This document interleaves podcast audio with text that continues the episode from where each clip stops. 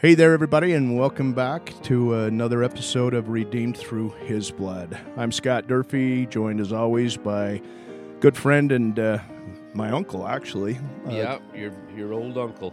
Yeah, not not really that old, but Dave's just a few years older than me. He's, I, I, I, I would only, probably only in LDS families. E- exactly. Do, do you go to a wedding, and the and the mother or the mother-in-law of the yeah, bride or groom is expecting a baby, right? yeah, that's right. So that so that Yeah, that's it's right. possible to have a, Well- a niece or nephew who's actually older than the uncle or the aunt. So Well, and, and it's kind of cool for me because you know I don't have any older brothers. Um, you don't have any younger brothers. Uh, Yeah, so, you know, and my dad's my dad's the oldest of your siblings. You're the youngest of your siblings. So I think it's kind of a I think it's kind of a sweet it tender kind mercy of is, yeah. that we uh, get here. You maybe know, I- less uncle nephew than yeah, for a few of us Big at brother, least. I little know, brother. I know I have a couple of cousins that are about my same age, and uh, they probably all feel the same way. But I definitely look to you more in that regard.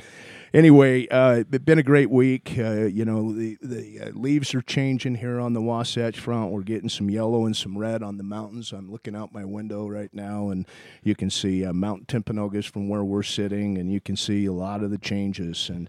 You know, when with change, it, it reminds me, Dave. You know, repentance is about change, yeah, totally. and uh, we've we've got a lot to talk about in that regard again today, as we always do. Uh, you know, uh, gang, we, we appreciate your emails. Uh, we've received several. Uh, you can email us at he redeems us at gmail.com. Again, that's he redeems us at gmail.com. We received uh, an email from a person that uh, just had a great question. And, and a lot of times we're going to, if it's okay, and if it's not okay, please be, explicit and ask us not to share. But uh, we're going to make an assumption on this one. We're, we'll change names, etc., so that, uh, you know, to protect identity and, and, and things of that nature. Uh, but we got an email. I, I'm not going to read the whole email. I'm going to read a, an important part of it. Um, but this email comes to us, we're going to say from a person by the name of Nate. So we want to we want to answer Nate's question, which I really love, his the sincerity of uh, his question and his concern to to uh, to be better, to overcome his uh, weakness or sin. Um, and Scott, after we do that today, I want to do a, a follow up on last week's podcast because last week we talked about the the character of God, that being one of the uh, requirements to, to know the character of God, to have the faith that we need, to have the faith of power or the faith of salvation. Uh, but I also want to talk about the attribute of God as being a God of justice or a God of laws. That the, that God is not just a God of love, but He is also a God of law of laws. So today, after we answer Nate's Nate's question and spend some time on this, which I know is is relevant to all of us that we can all relate to, then I want to talk about the the the attribute of God. Sounds great. Let's Okay. do it. Yep. Um, so, Nate, here's your question, um, alias Nate. Here's the question uh, to David Scott How can I sincerely repent of a sin? Uh, for example, being critical or getting angry at my spouse, if I know I'm going to be critical and get angry at my spouse again in the future. You know, as defined by Elder Andersen, forsaking sin means we will never repeat it, never return to it, not in action or in word or even in our mind. That's almost a quote right out of the book, I think. Yeah. Uh, and, and, and then he goes on to say, I know that I'm going to return to certain sins simply because, from a character development standpoint, I'm just not at the point where I've achieved mastery in those areas. Thank you. Well, I think a lot of people can relate to that, Scott, including myself, Yeah, me too. including you, and uh, none of us, none of us are uh, sinless. Uh, we've all had our challenges. We all have weakness, right? Uh, God, if and if men come unto me, I will show unto them their weakness. Well, um, and the closer you get to the Lord, actually, the more weakness you see in the and the the larger your weakness appears, at least, the closer you get to the Lord. I think that's an important fact to keep in mind. But I was uh, talking to my sweetheart about this uh, this email and this question, and she reminded me of when she was a young mother, and I think all young mothers can relate to this. Maybe young fathers too. Uh, um, she she just it was hard. I mean, we had a lot of children in a bunch, and uh, I think we had four children under the age of six or seven, and it was really hard for her to not uh, become short tempered or it's hard to show the patience that was really, uh, I think she felt that they deserved or that she wanted to display. And as a result of a lack of patience, she would get angry. She would yell at the children and she would repent and she would tell them that she was so- that she was sorry. She would even sometimes even cry when she said she was sorry to each to our children. I thought that was really such a. I saw her do that many times. I thought that was it's one of her greatest attributes is her humility. And in tears sometimes to go to her children and say, "I'm so sorry." Um, you know, mommy shouldn't have, have said that, or mommy shouldn't have, and and her and her children would pat her back. I remember one incident you know, uh, they would pat her back and they'd say, "It's okay, mommy. We know you're not perfect," and you know they would be so quick to forgive. So I, I think young mothers can relate to this question about losing our temper or being critical. Um, again, we can all relate to this. I have a, a situation uh, right right now uh, cl- that's close to me where someone uh, lost their temper and acted out in kind of a road road rage incident, and uh, uh, pe- people, parents, or spouses who may be in a in a temper swear at each other, or they swear at their children, or they put their children down, or whatever. And Scott, it's uh, there's just too much contention and, and conflict in our relationships, and President Nelson keeps talking about that with us. But in regards to the question about why should I repent if I just know I'm going to repeat the behavior over and over again? And he brings up the point because he's not where he needs to be in character development. Right. But that's not the problem. You know, he, he, he talk. I got to keep repenting. I got to keep repenting. I got to keep repenting. And then he uses the word in my character development. I'm just not there yet. Yeah. Uh, and, and I think that's really the key, Dave. Yeah, that, I think it's uh, Not our character development, but it's the not character about part. a change of behavior. He's um, Nate, bless his heart, like many of us, and and I think we've all done this. I've done this for sure. Sometimes I still catch myself doing it, where we focus too much on our behavior and not upon the condition of our heart. Uh, repentance is not a change of behavior. That's one of the things it's not. In fact, in his email, he even mentions that he's grateful for the way that we've taught repentance in the podcast because we've used an kind of an inverse method of t- not just teaching what repentance is, but we began by teaching what it is not. right. Well, I'm rem- I want to remind Nate, repentance is not a change of behavior. Repentance is a change of nature. Change of heart. It's a change of heart. So if you see repentance that way, then you have to say, okay, so how can I how can I receive that blessing? And I think too many times, Scott, and I, I haven't pro- we haven't talked about this enough on our podcast. Too many people, when they are repenting, are focused on the behavior, not upon their nature. And in other words, they want mercy. They want to be forgiven of what they've done. Right?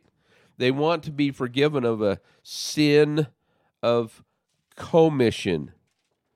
They they want to be redeemed and forgiven, which is the attribute of mercy in in God, and that's what they're that's what they're trying to receive in the process of their repentance.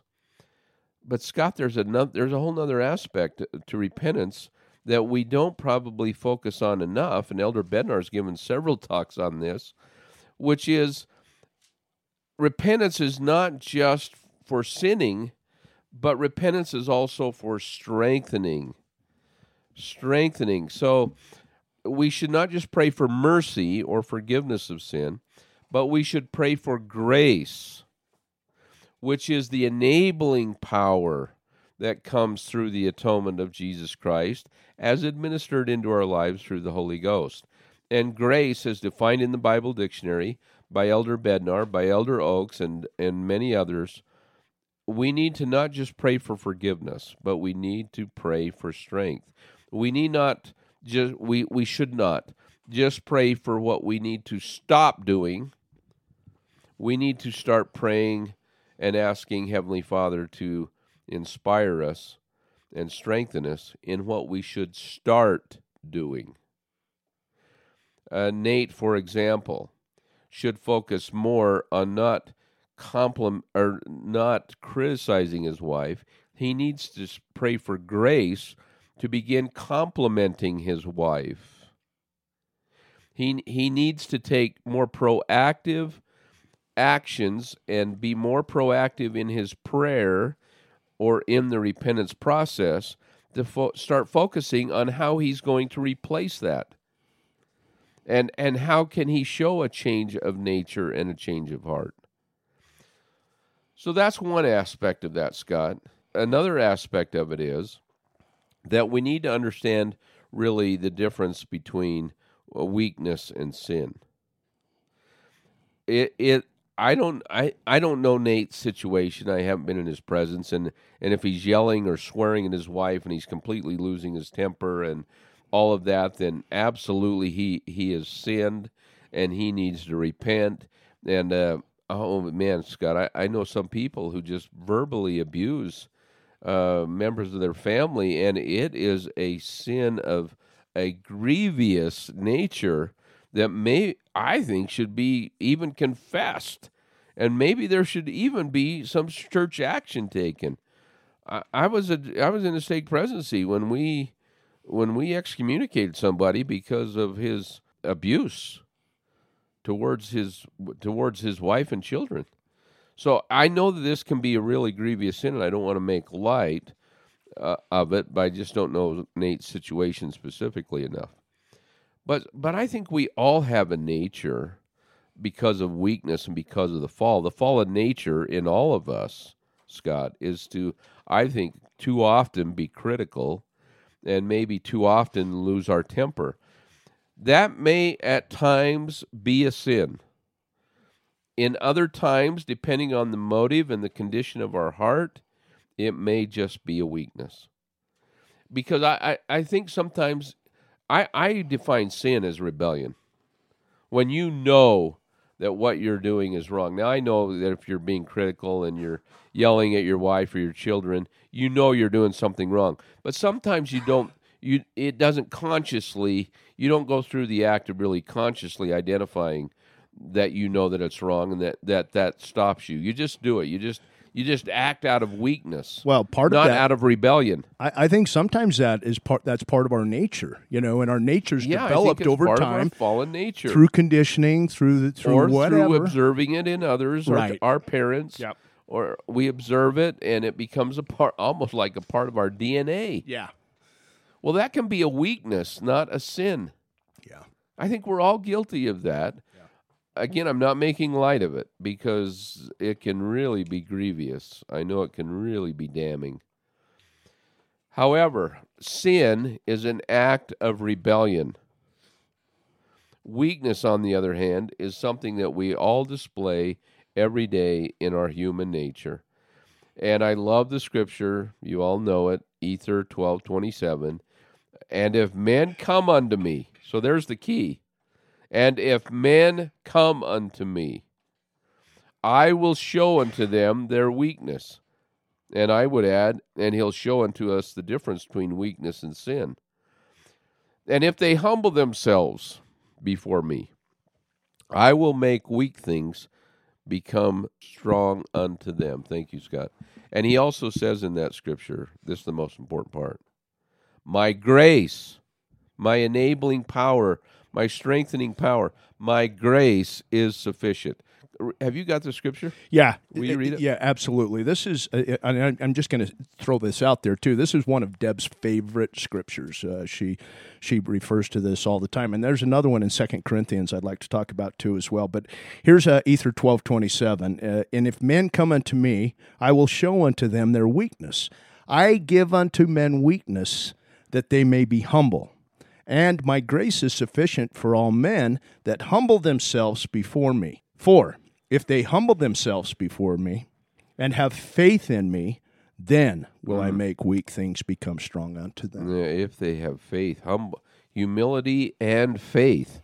And, tha- and that's really the faith of power, Scott. Right. the faith of power to receive the grace, the enabling power, to not only help us to stop a behavior, but to change our nature. And again, I emphasize in that verse, my grace is sufficient. And again, grace is not just the forgiveness part of sin. Grace is the strengthening part of of our of the repentance process. So um, that's that's the second point that I would make is there's a difference between weakness and sin, and sin is rebellion. And I don't know Nate well enough. Again, I don't want to minimize anything here, but I, I, I don't know if Nate's really acting out of rebellion. It may be weakness, but through repentance, weakness can become a strength through the grace, the strengthening, enabling power of Christ and his atonement by receiving the Holy Ghost and having humility and faith.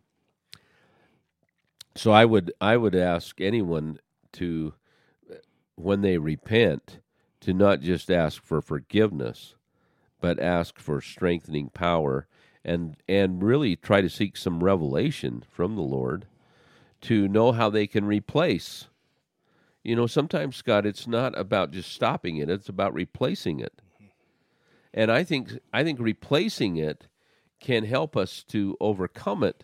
So Nate and all of us should focus on how can we, if I have an, uh, if I have the sin of being critical, how can I be more generous with my with my praise, with complimenting, with showing act, kindness, acts of kindness, and and uh, words of love. Anyway, that that's that's the another aspect of that. I, I mentioned uh, another scripture in Second Corinthians. This is Paul, uh, chapter 12, verse 9. 2 Corinthians chapter 12, verse 9. Uh, and, and this is Paul. He's in the third heaven here. Uh, and he says, he's uh, well, let me start with 8. For this thing I besought the Lord thrice that it might depart from me. In other words, he's talking about a problem, a weakness Yeah, in the flesh. that he has. What is it called? A thorn in the A flesh. thorn in the flesh. That's exactly right. And he said unto me, My grace is sufficient for thee, for my strength is made perfect in weakness. Mm. His, in other words, His grace. Exactly. Most gladly, therefore, will I rather glory in my infirmities, that the power of Christ may rest upon me. Now, uh, that, that doesn't mean that we should go out and seek and, and look for our infirmities so that we could have the power of Christ resting upon us. But when we do, that it can through repentance. Therefore, in verse 10, I take pleasure in infirmities and in reproaches, in the necessities of the persecutions, in the distresses, distresses for Christ's sake.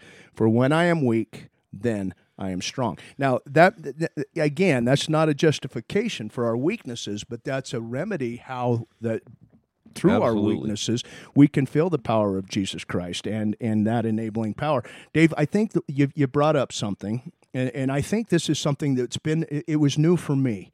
And as I uh, began this study and as I began this approach, and I think it is for a lot of people. We'll actually be talking about this tonight in the Institute class that Deb and I will be uh, teaching uh, as part of uh, Elder Andersen's book, The Divine Gift of Forgiveness. But this is on page 43 in The Divine Gift of Forgiveness. And this is a uh, chapter that's titled Repentance, an Idea now out of style. And the uh, heading in this section is an, an essential part of God's plan. And I'm going t- towards the bottom of the page on page 43. He says, and I love this. Listen to this first part of this sentence. Okay. I promise you. Okay, that's a promise coming from an apostle, Yeah. from a prophet of God. We are receiving a promise. Okay, And I promise you that Elder Andersen does not use that term or word lightly. I promise you, as you seek repentance through your heavenly Father and His divine Son, you will be given the strength to keep the commandments of God. You will be given a power that will lift and comfort you as you rejo- rejoice in your new life and trust in God. As the Lord's servant, I affirm to you that repentance is true and is a true and essential part of His plan. I, I love how Elder Andersen chose in that book, you know, as we as we worked on it together, he chose to always end the chapter with a, with some personal testimony or promise, and that those are some of my favorite parts of each of the chapters. So, uh, Scott, that's thank you. Yeah, and that's an apo- apostolic promise that we can have the strength to be strengthened. Yeah, and, and I don't. I again, let me just. I, I want to make sure the point's clear here. That not only does the atonement of Jesus Christ provide us rede- redemption powers, right? The powers of redemption. Not only does it supply for us compensatory plow- powers, but part of the one of the other great blessings, and, and one that sometimes I think, from my own experience, is a little bit misunderstood, are the enabling powers.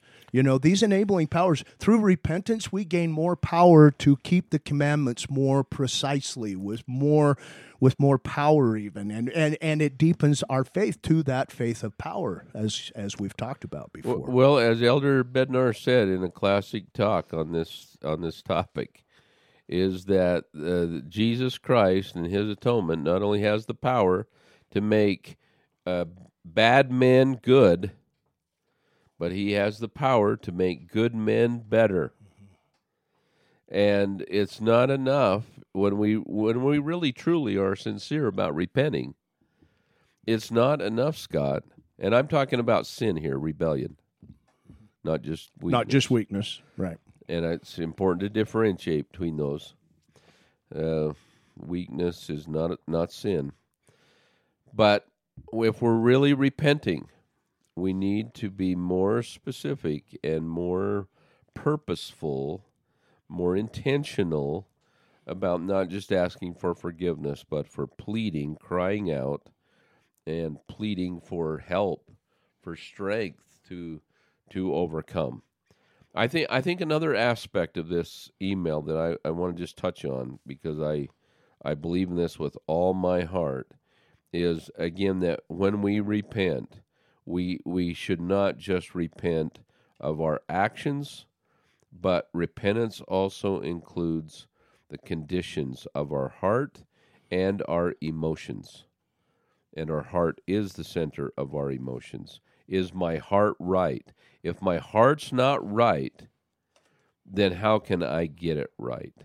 That that should be an important discussion we have with ourselves and with God in prayer to to learn how to control our emotions. And that may require, Scott, a change of personality and character. If we have to change our emotions, then we should change our emotions. I testify that I know that God, through the atonement of Jesus Christ, has the power to even change our emotions and how we feel and how we see. He has the power to change our perspective, how we see individuals. In this case, Nate's email of being less less critical, uh, seeing things being more optimistic. Uh, really, through repentance, we can even see ourselves and others and the world differently. We can feel differently. Repentance is not just about changing behavior. And I- think that more of us need to be intentional and serious about repenting of inappropriate emotions, inappropriate thoughts, inappropriate perspectives, and we we need to be really serious about that, Scott. Uh, I, I I'm just I I've said this probably too many times, so I'm sorry. But even our feelings of fear, which again, so many times our critical nature and contention is out of fear and insecurity. Sometimes it's out of pride, which I think is another form of insecurity. Uh, we need to repent of any feelings, inappropriate feelings of lust or jealousy or envy or any of that of comparing ourselves. I think I think comparing ourselves taken to an extreme is can go from being a weakness to a sin. When when we become really critical or jealous, coveting in the scriptures Yeah. is a sin. Yeah. One of the seven deadly sins. But but you know what? What difference does it really make if it's a weakness or a sin, and it still drives us from our heavenly Father? And the and the and the anecdote or the remedy to this is still the atonement of Jesus Christ. We now we kind of get into, and I think it's important, you know. But there Yeah. is there is a Yeah. level of semantics here as well. You- You're right. yeah. You're right. If it's holding us back from keeping the Spirit of the Lord or hurting others, Yeah. Th- then we should be serious about repenting of it. It, Yeah. it, it, it is a sin. That is that is definitely one of the effects of the fall of Adam and Eve, which perpetuates the or necessitates, I should say, the need for this repentance process, this returning to Him. And so, anytime we are feeling those effects, and they can show up as weakness, they can show up as transgression, and they can show up as outright rebellion and sin. But either way, uh, it's the the remedy to this is uh, out of necessity, the power that comes to us through the atonement of Jesus Christ. We talked about the enabling power, and then you said um, something ab- along the lines of we should ask our question, ourselves a question, or something along those lines. How can I get this right? How can I get it right? How can I make it right? And I, and the answer to that's pretty simple. Yeah, you know, it, we we make it difficult, but the answer to how can I make this right or how can I get this right in my life, the process may be difficult and maybe uh, require a ton of energy or some energy at least on our part. But the ra- answer to that is just through alignment. You know, through aligning our will with our heavenly Father's will, getting back to the contrite spirit of the broken heart and contrite spirit of repentance, right? And so as we put that contrite spirit and as we begin that alignment process, and you know, we can go back several episodes, and we probably should. You know, in, fact, I'll make that invitation to you. Go back. Uh, and go back to the episodes where we talked about having the spirit of the Holy Ghost in our lives, and that's how the alignment happens, and that's how we can get it right. Yeah, that's that's really good, Scott. And I, I think it's really comforting uh, for all of us uh, to know that um, as oft as we repent, I mean, this is right. This is Moroni, Moroni chapter six, verse eight. As oft as they repented and sought forgiveness with real intent, they were forgiven so sometimes uh, we don't focus enough on the word intent. When, as oft as they repented with re- and sought forgiveness, Scott, And those are not necessarily always the same the same thing because repentance includes not just seeking forgiveness. Repentance includes uh, praying for a change of nature and the enabling power of grace and a strengthening power of the atonement in our life, not just the redemptive power or forgiveness. So, as often as they repented and sought for forgiveness with real intent, they were forgiven. I, I know when I when I uh, brought this up with my sweetheart, we were having a discussion about it, and she was talking about how she could relate to Nate's email because of being a mother who was often uh, out of patience short of patience and sometimes yelling or sometimes being um, hard on the children. She said, I always knew I was repenting because by the end of the day I had a broken heart, contrite spirit, and I was always asking for forgiveness. Not just from God, but she was asking for forgiveness from those who she had hurt. So I I think as long as we are sincere and intentional in our efforts to forgive, and we continue not to just ask for forgiveness from God, but ask for forgiveness from those whom who we have offended or hurt, we're we're going to be repenting daily. Yeah. And we've been encouraged to repent daily, and I don't think we should feel bad about it. We just should never trifle with it. Joseph Smith said, "Do not trifle with daily repentance." So as long as we're sincere with real intent, and as long as we're asking for forgiveness with a broken heart and contrite spirit, then we should have confidence knowing where we stand with God and not continually shame ourselves because of the the natural man and the tendency uh, that we all have in the flesh to we're, Scott, we're never going to be free from sin in this life. That's just a fact, and the prophets have stated it. The scriptures are clear about it. So, Nate, you're in good company, and uh, hope and pray that that discussion will be helpful to you and to all of us and that again that we won't just focus on behaviors when we're repenting or that we won't just focus on change or character development. We're talking about focusing on Jesus Christ and receiving the enabling power uh, from His atonement and to be able to have walk, live, drink, eat, sleep by the Spirit of the Lord, administering grace or the enabling power of God into our life. So, thank you, Nate. Now, another thing we wanted to discuss today, Scott, uh, moving on, is that last time we talked about the love of God, spent most of the time on that. We shared some personal experiences with it, and thankful for those who have been willing to share theirs. That came from the character of God as described in the lectures on faith. That faith again requires three things the idea or belief that God exists. Second, to know and understand the character, attributes, and perfections of God. That's the second requirement to have faith of power. And third is to know that our will is aligned with God's or that what we are doing is pleasing to Him. Those are the three elements that we all need to work on in order to develop the faith of power. So last time we were we were talking about the character of God and and there are 6 given to us Scott in the lectures on faith. We dealt with just the last one which was the love of God in our in our podcast last week. But I just want to read this list. This is the the uh, character of God. First, he was a God before he before he was created. In other words, he's always been God.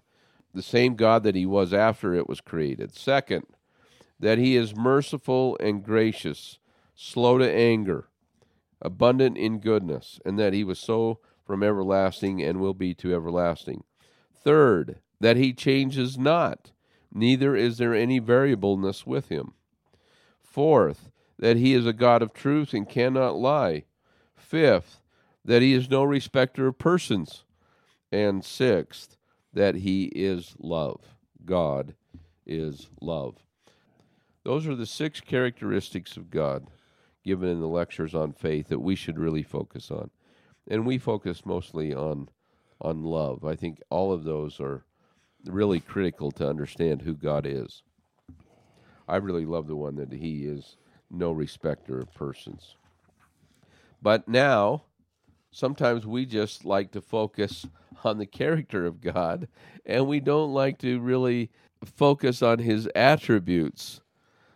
And sometimes we have a hard time, Scott, uh, differentiating between the God of love and the God of laws. We we like to think of God as a God of love. We're a little less inclined to focus on him being a God of laws. And we can't do that. I, I he's as much a God of law and justice as he is a God of love and mercy. I, I think we'll find this as we go through this discussion, but I'm going to submit it now. I, I think that as we go through and we and we talk about the, this attribute that God is a God of law, that we'll actually see that that that's actually necessary in order for us to experience God's love. Yeah, they're they're they're inextric- They really are. inextricably linked. They really are. Yeah, you can't have a God of love without a God of law. That's exactly. In fact, the law is an expression of the depth of God's love to, for us. That's in Elder Andersen's book as well. That without his laws, his love would be wasted. That's right. He could not reward us. He could not exalt us. If it were not for the laws of God, Scott, Well- he could he couldn't even save us. You know, think about this. You know, when we we- in our in our earthly experiences, even love isn't what we say. Love is what we do. I mean, we tell each other we love each other, but That's if we if we love each say if I say David, I love you, and then I act totally contrary to that, or or I don't act in ways that are in alignment with that, that's not love. That's a word, Do you- right? Do you remember me telling the story about my Japanese friend? Yeah. When General Authority told all these Japanese brethren in a leadership meeting, in a church leadership meeting, to go home and tell their wives that they that they love them. Oh, my my friend, he was a bishop at the time. He started sweating bullets. He thought, "Oh no, I can't go home and tell her that I love her." Oh no! And so anyway, he he went home and took courage and and said, "Toshiko, I love you." And she slapped him. And Thought he had done something wrong. yeah, she said, "What have you done, Ted? What have you done?"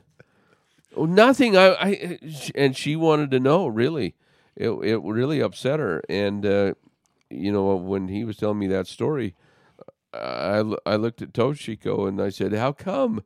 You know, we were at lunch together with our wives, uh, and she said, "In Japan, we don't have to say it; we show it." That's right.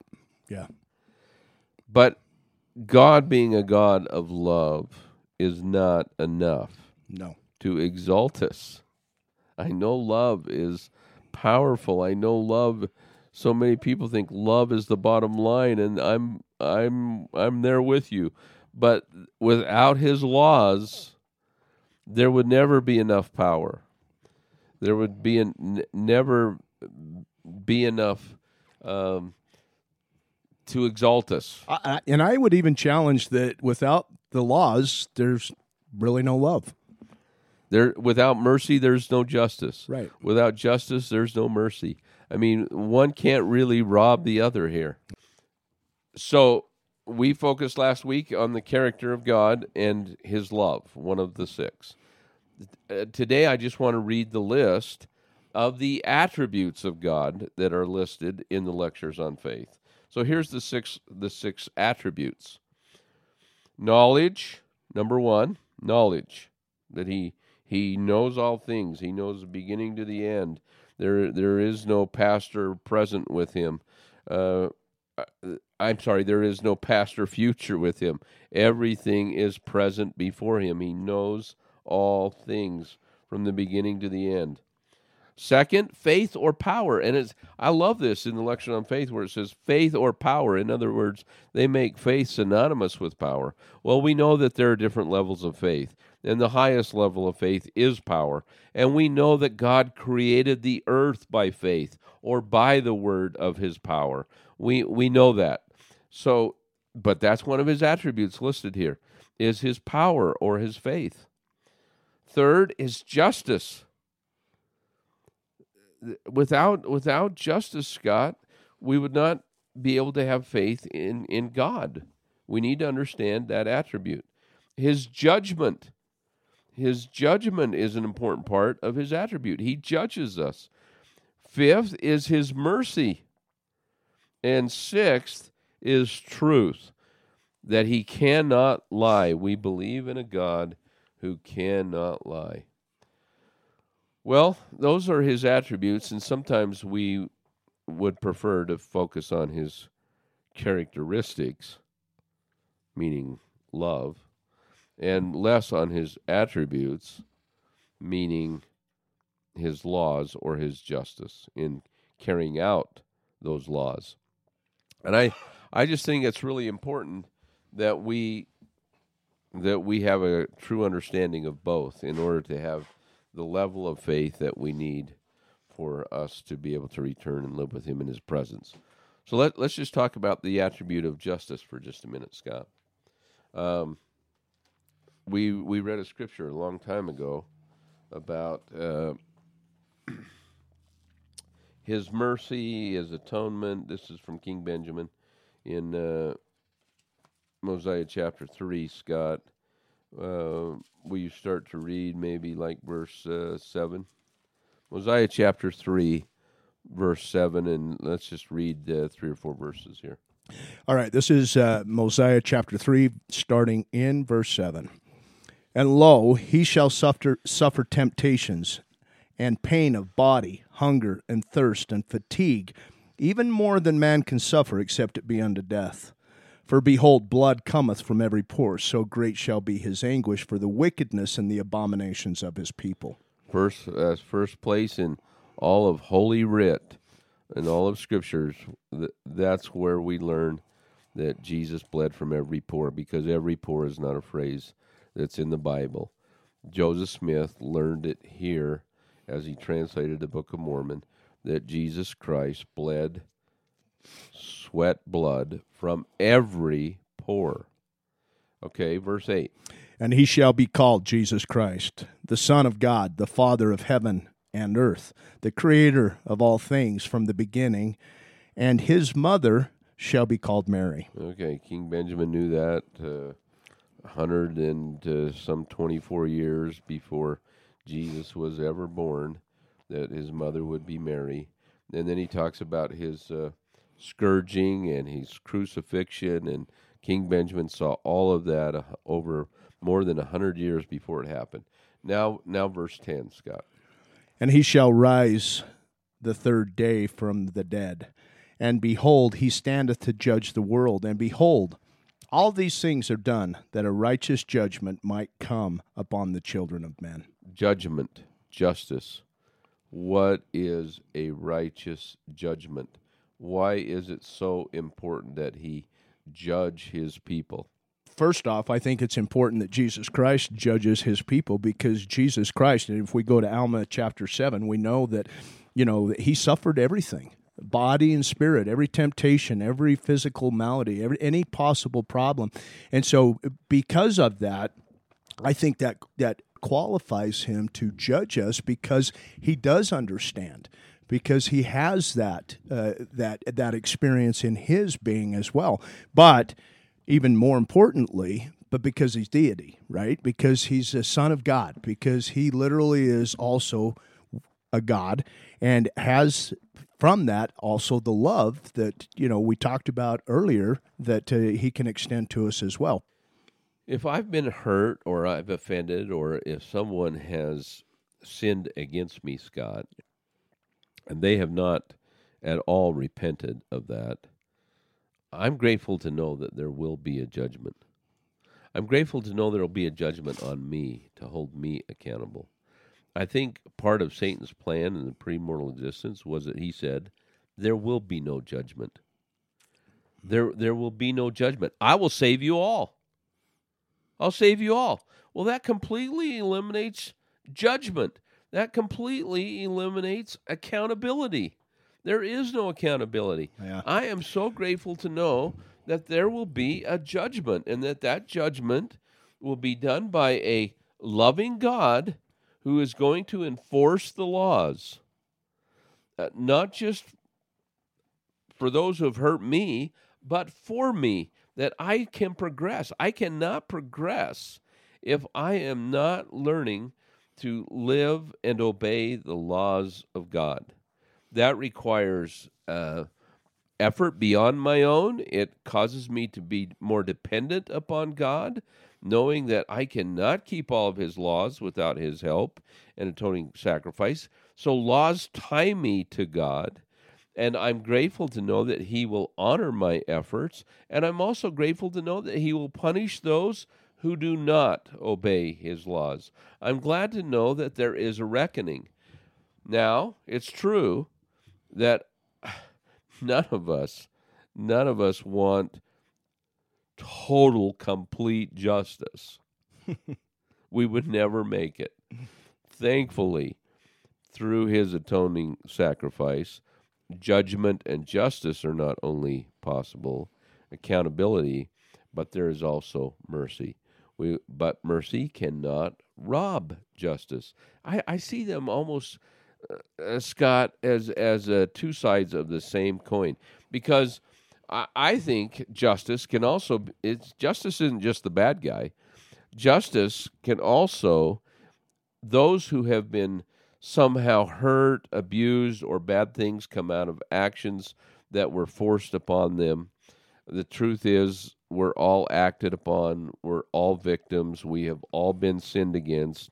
And I'm grateful to know that justice includes that individuals who have not been fairly treated will also receive not just mercy, not just grace, but they'll also receive justice which means that life will be fair that that because of what he did that it will be just life will be just. It will be fair. It will be equitable. There without justice there is no uh, equity. There no there we would not be equal if it were not for justice. So i'm really thankful that justice is a part of who God is, and it's one of His His attributes. And this, in this verse we just read, not only will there be judgment, it will be a righteous judgment. When I used to ask my students, "What is a righteous judgment?" Use one word to describe a righteous judgment, and the one word that would be usually emphasized the most or shared the most was it will be fair. A righteous judgment means it will be fair which works to our benefit. It works that that works not not just against us when we sin, but it works for us when we have been sinned against. So I think it's really important, Scott, that having the faith of power or obtaining that faith as a gift, all all levels of faith are a gift from God. It's not something that we just merit on our own uh, but to receive the level of faith to be able to change, as in, in the case of Nate, mm-hmm. really, and all of us to change our nature, and to have that level of faith where in our repentance we can not just change, but where we can be changed. To have that level of faith, we we need to understand perfectly the character attributes, and perfections of God, at least as perfectly as it's possible in this life. And I know that we will never have perfect understanding in this life, but we need to understand the character attributes and perfections of God. So, God is not just a God of love, as we discussed last week. He is a God of laws. He's not just a God of mercy, He's also a God of justice. And knowing that helps all of us to progress and to become like him and to look forward to being with him. I think in hope. I mean, I, I look, I, I know I'm guilty. I know that if I just receive nothing but justice, that I'm not going to make it, and that mercy will balance that out, and that mer- mercy can't rob it. But I'm also glad to know that I that the judgment I receive will be fair, that it will be just, and that uh, because of what Christ did for me, that uh, all things will work out uh, for my good if I am repentant. So, the importance of understanding a God who is not just a God of love, but a God of laws. This is an important topic for us to wrestle with if it requires a wrestle on our part because I think it's easy for us uh, to just to just think of laws as restrictive um, processes or restrictive things in our lives. And because of the laws, I can't do this, or because of law, I can't do that, etc. But if we really see them as they are meant to be, because this is God's way of allowing us to become heirs, joint heirs with Him and Jesus Christ, is through these laws. I mean, if God is a God of laws, which is an again an extension of his love because it's only through the laws and obedience to the laws and the atonement of Jesus Christ that allows us the enabling powers to keep the laws that we're currently now struggling with, whatever that may be. You know, and we can see any kind of character attribute in our own lives as some of those as well, as Nate did, you know, talked about in his letter. But as, as we as we begin this, or as we engage in, I shouldn't say begin because it's a continual process, but as we continue to engage in this repentance process, that helps us to feel God's love through God's laws. Yeah. And, and, you know, we talked about faith and the power of faith. If we go back many, many, many, many episodes uh, when we talked about faith, and we talk about he, faith as kind of being a helix. The more faith we get, the more it brings us to God, and and you know, and we just continually move up right. and, and, and ascend Right. ascend in our faith. Well, we Our ascend. faith, our hope, our love, all of those. We actually also ascend in feeling God's love as we Mm-hmm. keep His laws and repent around the laws that we struggle to to Yeah. to to have effective in our lives. Yes. Uh, Elder Oaks has talked probably more about this topic than any other, Scott, about the the God of love and the God of laws. And uh, so th- the, these are the words of Elder Oaks. The love of God does not supersede his laws and his commandments. And the effect of God's laws and commandments does not diminish the purpose and effect of his love. They they're just two sides of the same coin, Scott. Uh, so it, those who maybe want to read uh, more about that can make uh, make a study of it and uh, Google it, search it. Elder Oaks uh, gave a talk called "Love and Law," and uh, I I th- I think of it this way, Scott. I kind of see it as a we hear this phrase, uh, "truth circumscribed into one whole." So I see a whole piece of pie, right? And truth is circumscribed into one whole. I see a huge slice of that pie being love. Love is one of the characters, attributes, and perfections of God. It's one that I love to dwell on. It's one that I really uh, that I really hold close to me, that I have great faith in, is the love of God. Mercy is what is a slice of that pie. Grace is a slice of that pie. Justice and judgment and truth and knowing God. But one of those one of those pieces of that pie is the the laws of God. His his uh, willingness because he loves us uh, to give us his commandments. You know, he Jesus Christ in the upper room in the last week said, "If ye love me, ye will keep my commandments." If ye love me, keep my commandments. And I believe if we really love God, we will keep his commandments. Uh, but I, I believe that th- those commandments are not just given to us to test us. Those commandments are given to us because he loved us first.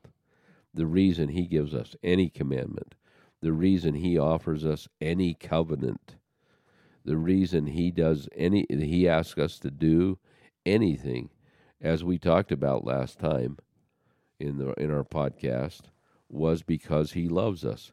He's more concerned about building my kingdom than he is about me building his. If he gives me a commandment, it's because he loves me. A kind parent, a loving parent, anything that they ask their children to do will probably be for their own benefit, their protection, for their own best good. And and that's the relationship that we should all see ourselves as having with with God, that he's not just a God of laws or of love, but that he is a God of laws because he loves us. And because he loves us, he gives us laws. So I hope that our our listeners can help others who they love to understand that God is more than just love. God also is law and that he's justice and He's judgment, and that those are important attributes of God, uh, which we all need to better understand if we're to have the faith of uh, faith of power to be exalted and to return to His presence.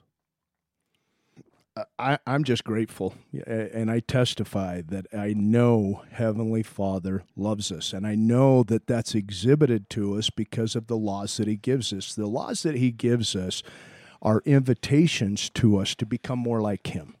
Uh, they they they enable us to become more like Him, and I know that through the enabling powers that come to us because of the atonement of Jesus Christ, we can indeed overcome some of the things in our lives. And that, you know, maybe our invitation again should be let's take a look at where maybe there are some weaknesses in our own character, in our own attributes, in our own lives. And, and as we find those, as we develop the ability to turn our will and our lives over to the care of our Heavenly Father through the atonement of His Son, Jesus Christ, which is which is administered to us through His Spirit, the Holy Ghost, and as we partake of the sacrament each week and are reminded that we are covenanting or we are promising to take His name upon us, this is how we do that. And as we and as we feel those enabling powers, those strengthening powers in our lives, helping us to not just change our behaviors, but to change our nature, and and through changing our nature,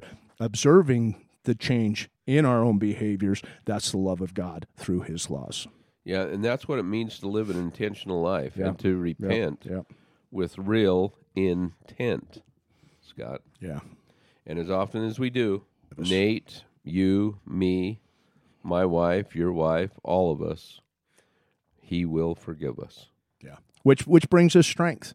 That forgiveness, again, let's remember that brings us strength so that we can be more readily Over equipped and over and over and over. to keep the laws Again. of God.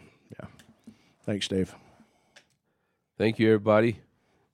Look forward to Yeah, been a been a great great episode. We look forward to being with you again next week. Uh, again, uh, thanks so much, Nate, for your for your uh, email. Encourage any others that may have questions. Uh, we we try and either answer them via email or by by a response to your to your email or here on the. Uh, podcast. So thanks for being with us everybody. Remember you have been redeemed through his blood. May God bless you with the ability to feel that and see that in your own lives. Take care everybody.